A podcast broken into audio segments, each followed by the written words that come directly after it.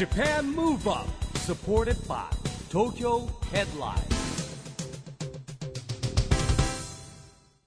こんばんは。日本元気にプロデューサーの一木広治です。ナビゲーターのちぐさです。東京 FM ジャパンムーブアップこの番組は日本を元気にしようという東京ムーブアッププロジェクトと連携してラジオでも日本を元気にしようというプログラムです。はいまた都市型フリーペーパー東京ヘッドラインとも連動していろいろな角度から日本を盛り上げていきますさあ我々は今3月9日にボッチャ東京カップが開催されている武蔵野総合体育館に来ています。いやーなんかねこう天気も良くて気持ちいいですねなんかね。そうなんですよ、天気にも恵まれまして、はい。えー今ちょうど予選が行われているところなんですけれども、結構 DJ さんがいたりして、うん音楽もかねかかってて、お客さんもたくさんいて、本当にあのワイワイお祭りみたいな感じですそうね。ねあの本当にお祭りみたいなねイベントになってますが。はい、まあ、ボッチャとは東京2020パラリンピックの競技で今日はここ武蔵野総合体育館でボッチャの試合や体験会そしてこの番組の公開録音がこれから行われます。一木さん今日のゲストは？はい、えー今日のゲストはですねボッチャ日本代表チーム火の玉ジャパンから杉村英孝さんそしてですねえー GENERATIONS from EXILE TRIBE の小森隼さんです。どんなお話が伺えるか楽しみですね。それでは公開録音の模様をお聞きください。 Japan Move Up supported by Tokyo Headline この番組は東京ヘッドラインの提供でお送りします。Japan Move Up さあ今回のジャパンムーブアップはボッチャ東京カップが行われています。武蔵野総合体育館からお送りしていますゲストはボッチャ日本代表火の玉ジャパンから杉村英孝選手そして GENERATIONS from EXILE TRIBE の小森隼さんです改めましてよろしくお願いいたしますお願いします。お願いします。さあまずはですね、えー杉村選手はい。もうプロフィールがすごいのでご存知ない方もしかしたらラジオの前にはいらっしゃるかもしれないのでご紹介からさせていただきます、はい。ありがとうございます。えーどんな選手でいらっしゃるかというと日本代表火の玉ジャパンのキャプテンでいらっしゃいます、えー2012年のロンドンパラリンピックも出場。この時もキャプテンでいらっしゃいました、えー2016年のリオパラリンピックにも出場。キャプテンでいらっしゃいました。団体で銀メダル、えーそして昨年の世界選手権は団体戦銀メダル、えー個人戦銅メダルというもう拍手を 素晴らしい選手でいらっしゃいます。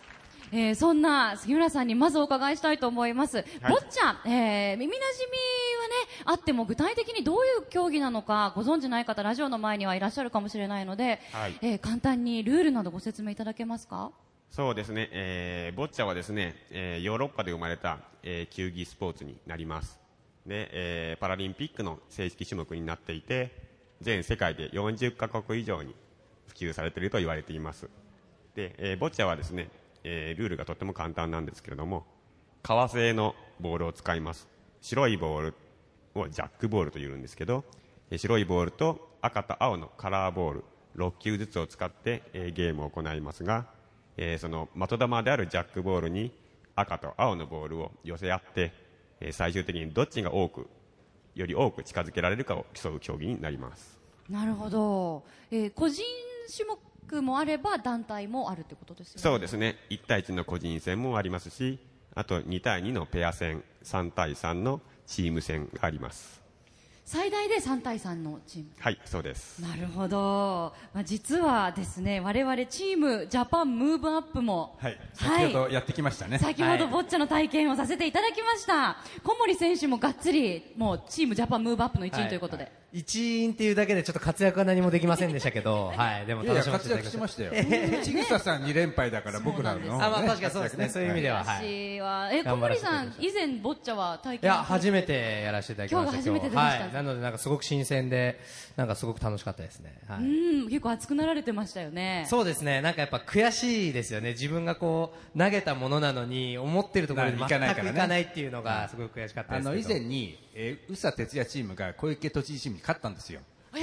それを知ってるんで、ちょっとね。なかなかのこうプレッシシャーで、はい、ちょっと哲也さんとも話させていただきながら。そうなんですよあの今回我々体験したのは3対3のねチームプレーだったんですけれども、まあ、やっぱりチームメイトもいるし、ね、あのなるべく活躍したいし足引っ張りたくないしこうなんかメンタル的にやっぱ強くないと私みたいにプレッシャーに負けてしまったり私なんか一一生懸命やってましたね。なんかねそうですよ、もう本当に。するんでいろいろやっぱりメンタルの部分ともちろんそして技術の部分といろんなことが必要だなっていうのを改めて思ったんですけど杉村選手とまあ小森さんは、はい。まあ、あのお互いスポーツの世界とエンターテインメントの世界でそれこそいろんな方からのプレッシャーだったり、まあ、大舞台でもう絶対負けてはいけない失敗してはいけない局面にたくさんこう向かうことがあると思うんですけど、はい。そういう時ってどう乗り越えるというか平静を保ってるんですか？杉村選手いかがですか？私はこれまでこ、えーパラリンピックに、え2度出場させてもらいましたが、えーそれ以外にも、えーボッチャには国際大会は数多くあります。もちろん試合は緊張するんですけれども、大きな試合になればなるほど、えー自分としては、えーすごくテンションが上がるというか、えーやってやろうっていう気持ちの方が強くなるので、あまり緊張感というものはなく、えー楽しんで、えー試合に臨むことができます。うーん。あの観客とかも逆にじゃあ多ければ多いほどテンション上がったりとか。そうですね、えーリオパラリンピックの時は本当に観客の方が、えーすごい声援をしてくれて、えーそういった中でプレーするっていうことはなかなか経験がないので、えーすごく気持ちよく、えー試合をさせてもらいました。うーん。まさにあの小森さんなんかもいろんなね、大きな舞台でコンサートされたりパフォーマンスされると思うんですけど、観客の方からの力とか大きいんですかやっぱり？そうですね。僕はあの緊張とかプレッシャーを感じるとちょっと平然を装えなくなるタイプなのであの本当にどんどんどんどん飲まれていっちゃうタイプなのでこうなんかそれに打ち勝つ方法を逆に皆さんに教えていただきたいなっていうのをよく聞くんですけどでも、まあ、僕らの場合はこうステージに出たらこうやっぱ見てくださる皆さんだったりとかあとすごくそれがリアルタイムで反応もいただけるのでそういうのがすごく僕の中ではパワーになってますね。はいありがとうございます。さあ、まあ、そんな小森さんにも本日はボッチャの体験していただいたんですけど、実は今我々の目の前にも、先ほどご説明いただいたジャックボール、白いジャックボールと赤いボールが3つ、そして青いボールが3つあります。これあの、せっかくなので、ね、日本代表の選手がいらっしゃいますから、ちょっとここで実際に投げてはい。いただくことは可能でしょうか、はい、この場でやってみたいと思いおまー、拍手。いろいろとあの技っていうんですかね投げ方だったり、はい。えーテクニックがあるんですよね。す。そうですね、えー投げ方はまあいろいろあるんですけど、ボッチャの場合はその自分が好きなように投げてもいいので、なので自分が投げやすい投げ方で投げてもらえればいいかなというふうに思います。ボールを上から掴んでもこう下からそうですね。持ってもどっちでも、はい、どっちでもいいです。手で投げてもいいですし、えー手で投げることができなくてもあ足で、えーボールを蹴ってプレーする選手もいますし。足がありだったんですね。なるほど。今はい。知ったね。そうですね。なんで自分が投げやすい形で投げていただければと思います。わかりました。で、えー、と今日はどんな技をこの場でやっていただけるんでしょう？そうですね、えー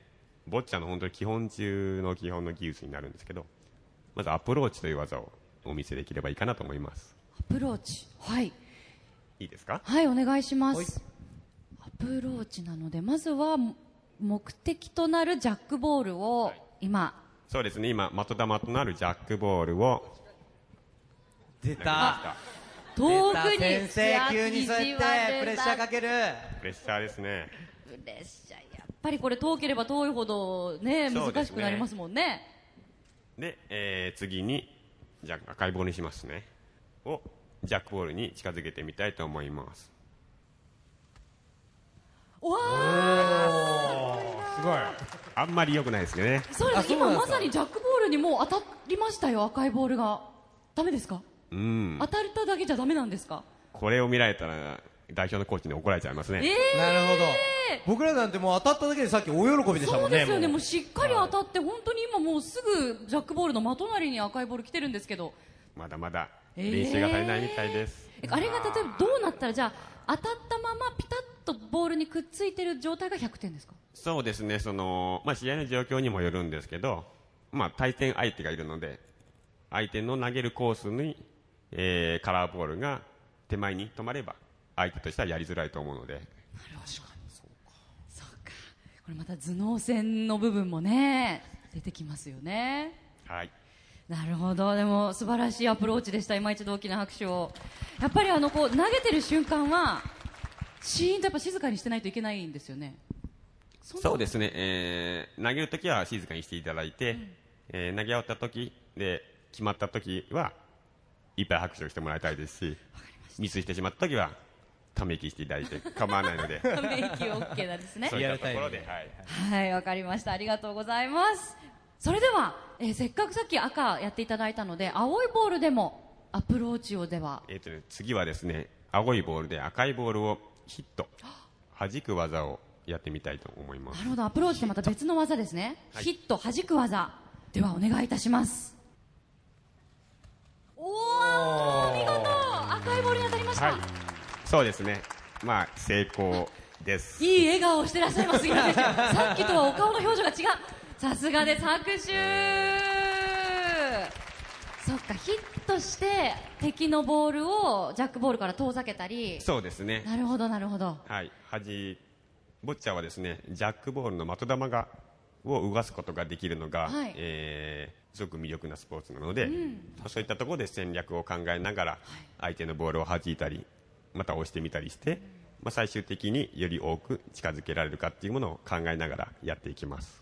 わかりました。ありがとうございます。いや、やっぱ、小森さん、さすがでしたね。いやいや、さすがですね。やっぱこう、ね当てますって言って当てれると、やっぱかっこいいですよね。かっこいいですよね僕はもう当てますって言って当てれなく、そのまま遠くに流流していくだけだったんで、はい。かっこいいです。でもあのー皆さんそれぞれ、まあ、持ち方だったり投げ方だったり、まあ、あの手を使う方足を使う方様々だと思うんですけどそうなってくるとトレーニング方法も皆さんそれぞれバラバラなんですか？そうですね、えー選手は、まあ、いろんな障害を持っているので、その障害に応じて、えーその障害に合わせたトレーニング方法っていうものを、まあ、コーチやトレーナーと、えー相談しながら、えー取り組んでます。うーんあのーまあ、メンタル的にもでもやっぱりこう先ほどのお話があったようにやっぱ集中力は絶対必要ですし、えープレッシャーなどに負けないような精神面の鍛錬っていうのもやっぱ必要になってきますよね。そうですね、ボッチャはメンタルスポーツなんで、本当にここぞの一球っていうところで、えーミスしないためにっていう練習を、えー毎回繰り返して練習してます。はい、もうあの今、杉村さんが投げてデモンストレーションでいただいただけでもやっぱ投げる瞬間緊張感ありますし、ぐーって見入ってしまいますよね。やっぱ試合本番になってくると、もうそれの連続なわけですから、そうですね、試合よりも今のがだいぶ緊張しました。違う意味での緊張があったかもしれませんが、やっぱ試合になってくるとね、まあ別の見てる方も楽しみがあるんだろうなと思いました。さあ、それではここでですね、ぜひ、えー小森さん率いるジェネレーションズのナンバーを一曲はい。聞きたいなと思うんですが、どの曲にいたしましょうか？えー、と、ジェネレーションズのアゲハという楽曲を、えー、かけさせていただければなと思うんですけども、まあ、この楽曲はこう僕たちもすごくいろんな方に僕たちを届けてくれた楽曲ですし、こういろいろな場面で僕たちのことを支えてくれた、えー楽曲にもなるので、まあ、プレッシャーだったりとか、なんかいろいろな壁に、えー当たってる方に聴いていただければなと思うので、この楽曲をチョイスさせていただきます。ありがとうございます。では改めて曲紹介をお願いします。はい、それでは聴いてください。 GENERATIONS from EXILE TRIBE で、アゲハ。Japan Move Up さあ、ジェネレーションズは1月に初の全国ドームツアーの模様をパッケージ化した DVD GENERATIONS LIVE TOUR 2018 UNITED JOURNEY はいリリース。はい、ありがとうございます。はいリリースさせていただきましたおめ。でとうございます。はまああの今年ねもうもうすぐ春ですけれども今年のジェネレーションズどんな感じになりそうでしょうか？そうですね、あのたくさん皆さんに楽しんでいただけるようなあの企画だったりプロジェクトだったりあのたくさん考えているので今の状態ではまだまだ何も言えない状態なんですけどまだまだ本当に可能性を秘めている状態ではあるので楽しんでワクワク待っていただければなと思いますはい、楽しみにしてます。お送りしたのは、アゲハ Generations from Exile Tribe でした。さあ、今日のジャパンムーブアップは、ボッチャ東京カップ2019が行われています。武蔵野総合体育館からお送りしています。ゲストは、ボッチャ日本代表チーム、火の玉ジャパンから杉村英孝選手、そして、ジェネレーションズ from Exile Tribe の小森隼人さんです。後半もよろしくお願いいたします。お願いします。さあ、杉村選手、いよいよ来年ですね、あっという間2020年、はいえー東京でパラリンピックが開催されます。はいもうあの杉村さんは3度目のパラリンピックにをそうですね、出場を目指して今頑張ってます。はい。出場されればなるということですが、まあ、自国ででもパラリンピックが開催されるって、すごいことですよね。そうですね、そういった経験できる選手っていうのはやはり数限られていると思うので、本当に自国の東京で、えー自分がパラリンピックに出場したいなというふうに、えー強く思ってます。うん、そしてあのボッチャって日本代表チーム、まあ、火の玉ジャパンの中でもそうですけど本当にあの年齢層幅広いというか可能性が、ねまあ、年上の方でも結構あるスポーツですよね。そうですね、今の火の玉ジャパンは10代の選手もいますし、まあ、40うーん。の 選手もいますし、はい、幅広いですね。そうですよね。そう思うと選手生命が長いスポーツでもあるのかなと思うんですけど、はい、そうですね、はい。うん、ちなみにあの今強い国ってどこなんですか？今強い国はですね、実はですね、ボッチャはアジアの国が、えーどこも強くてですね、本当はアジア勢が今席巻をしてるんですけれども、えーその中でもタイが、えーとても強い国になります。タイちょっと意外な感じがすると思うんですけれども、タイはその両大会でも、えー日本チームを破って、えー金メダルを取ってますし、その前のロンドン大会でも、えー金メダルを取っていますので、えー本当に強いチームです。うーん。何かあの強いチームの特徴って例えばどういうチームが強いなって思いますか対戦してて。そうですね、まあ、タイに限って言うと、まあ、もちろん技術的な部分はでそのミスをしないボッチャをしてくるんですけれども、えータイのチームは本当ボッチャを心から楽しんでいる楽しみながら、え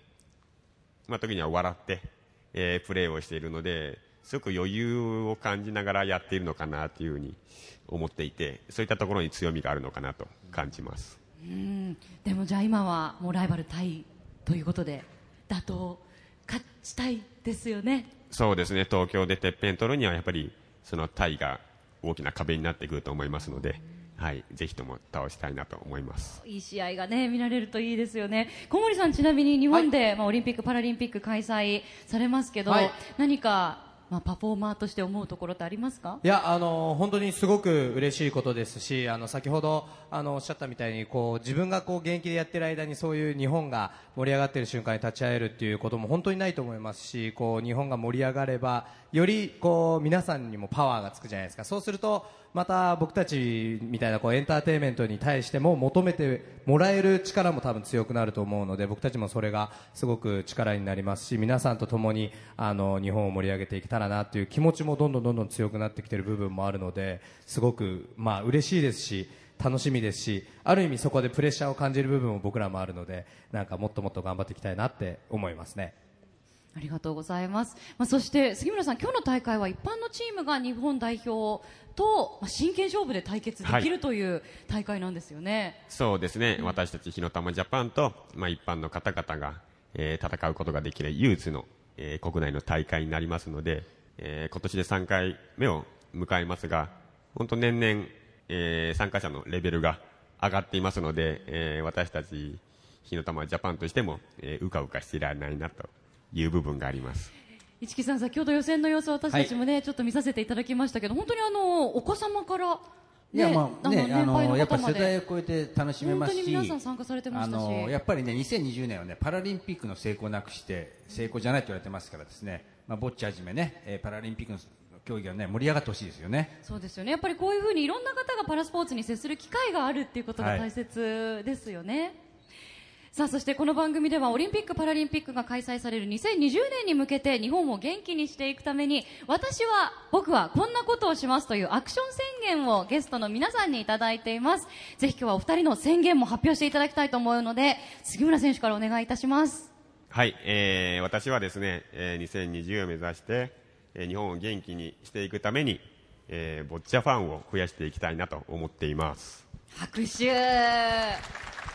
まさに今日お集まりのようなファンの方々をもっとそうですね、えーリオパラリンピックで、えーメダルを取らせていただいて、本当にボッチャの知名度というものが、えー上がったと思うんですけれども、えーそういった中で、やはり、えーボッチャを知っていただく方っていうのが増えたので、やはり僕ら選手としては、しっかり成績を残して、より多くの人たちにそのボッチャを広めていきたいと思いますし、またこういった大会によって、その、実際に体験などをしてもらう中で、ボッチャの楽しさですとか、魅力を感じてもらえるとともに、選手の凄さというものを感じてもらえたら嬉しいなと思ってます。ありがとうございます。では続いて小森さんお願いいたします。はい、えー僕はですねパフォーマンスでより多くの方にパワーをお届けできるように頑張りたいなと思っております。あの今日は僕一人なんですけども、えー普段はジェネレーションズというグループで、えージェネレーションズは7人グループで活動させていただいてます。で、自分はやはりこうグループに生かされているなっていうのもすごく感じるので、あのー7人全員で、えーパフォーマンスで、えー皆さんにパワーをお届けできるように、本当に今年、まあ、2020年向けて2019年大事な年になってくるんですけども皆さんに7人の姿をたくさん見ていただけるようにあの考えてますのでもっともっと頑張ってパワー届けられるように頑張りたいなと思いますありがとうございます。ということで、あっという間でしたが、残念ながらお時間が迫ってきてしまいましたので、えー皆さん大きな拍手でお送りいただきたいと思います。本日のゲスト、ボッチャ日本代表チーム、火の玉ジャパンから、杉村英孝選手、そして、 GENERATIONS from EXILE TRIBE の小森隼さんでした。どうもありがとうございました。ありがとうございましたあムーンは。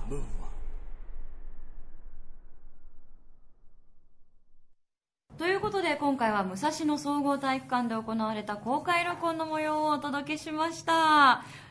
いやーボッチャ体験また久しぶりでしたけど楽しかったですよね。ねなんかもう盛りだくさんでしたね。ちょっと我々久しぶりに体験もしまして。いやでもやっぱりねこうちぐささんね必死になってましたけど なんかやっぱり熱中しちゃいますね参加してるとそうなんですよ。性格出ますね、うん。やっぱりね。私ちょっと負けず嫌いが負けず嫌いかなり負けるっていう、悔しい結果でしたけど。いやでもちょっとこれからも筋は悪くないって言われるんですけどね。でもね参加者の皆さんもなんか楽しんでましたよね。そうなんですよ。ねちょっともうこれからも続けたいなってやっぱ今日思ってしまいました、チーム作ったらどうですか？ねえあのチームジャパンムーブアップこれからもちょっと続けあとて誰いるメンバー？2人しかいないメンバーも メンバー募集中ということで。でも我々あのインタビューの後は、トーナメントの方も拝見しましたが、やっ盛り上がぱってますね。本当に。ねあの技術は僕らより高いですね全然ね。もちね、ろん、あの一般のチームの方々もやっぱり日々特訓されてるだけあってされてね。すごいレベル高かったですね、うん広玉ジャパンも苦戦してましたもんね。そう。いいね本当やっぱ練習すると上手くなるんですかね。そうですよ、また私ちょっと闘志に火がついてしまいました。そこですか？はい、これからもちょっとあの引き続きボッチャ注目。そして他のパラスポーツもね、はい。このようにどんどんあの接する機会が増えるといいなと思います、はい。さあそしてここで毎月第2月曜日発行のエンタメフリーペーパー東京ヘッドラインからのお知らせです。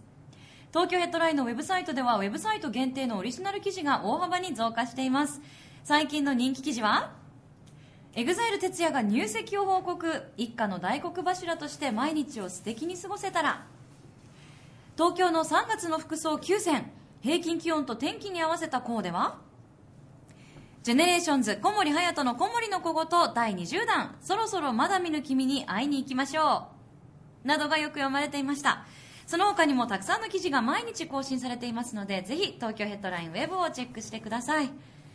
ということで Japan Move Up 今週はお別れのお時間です。次回も元気のヒントたくさん見つけていきましょ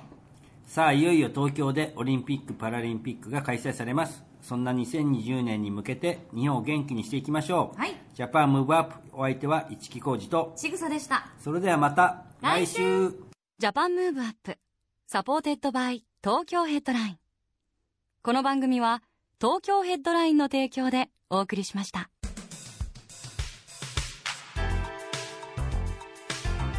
Japan Move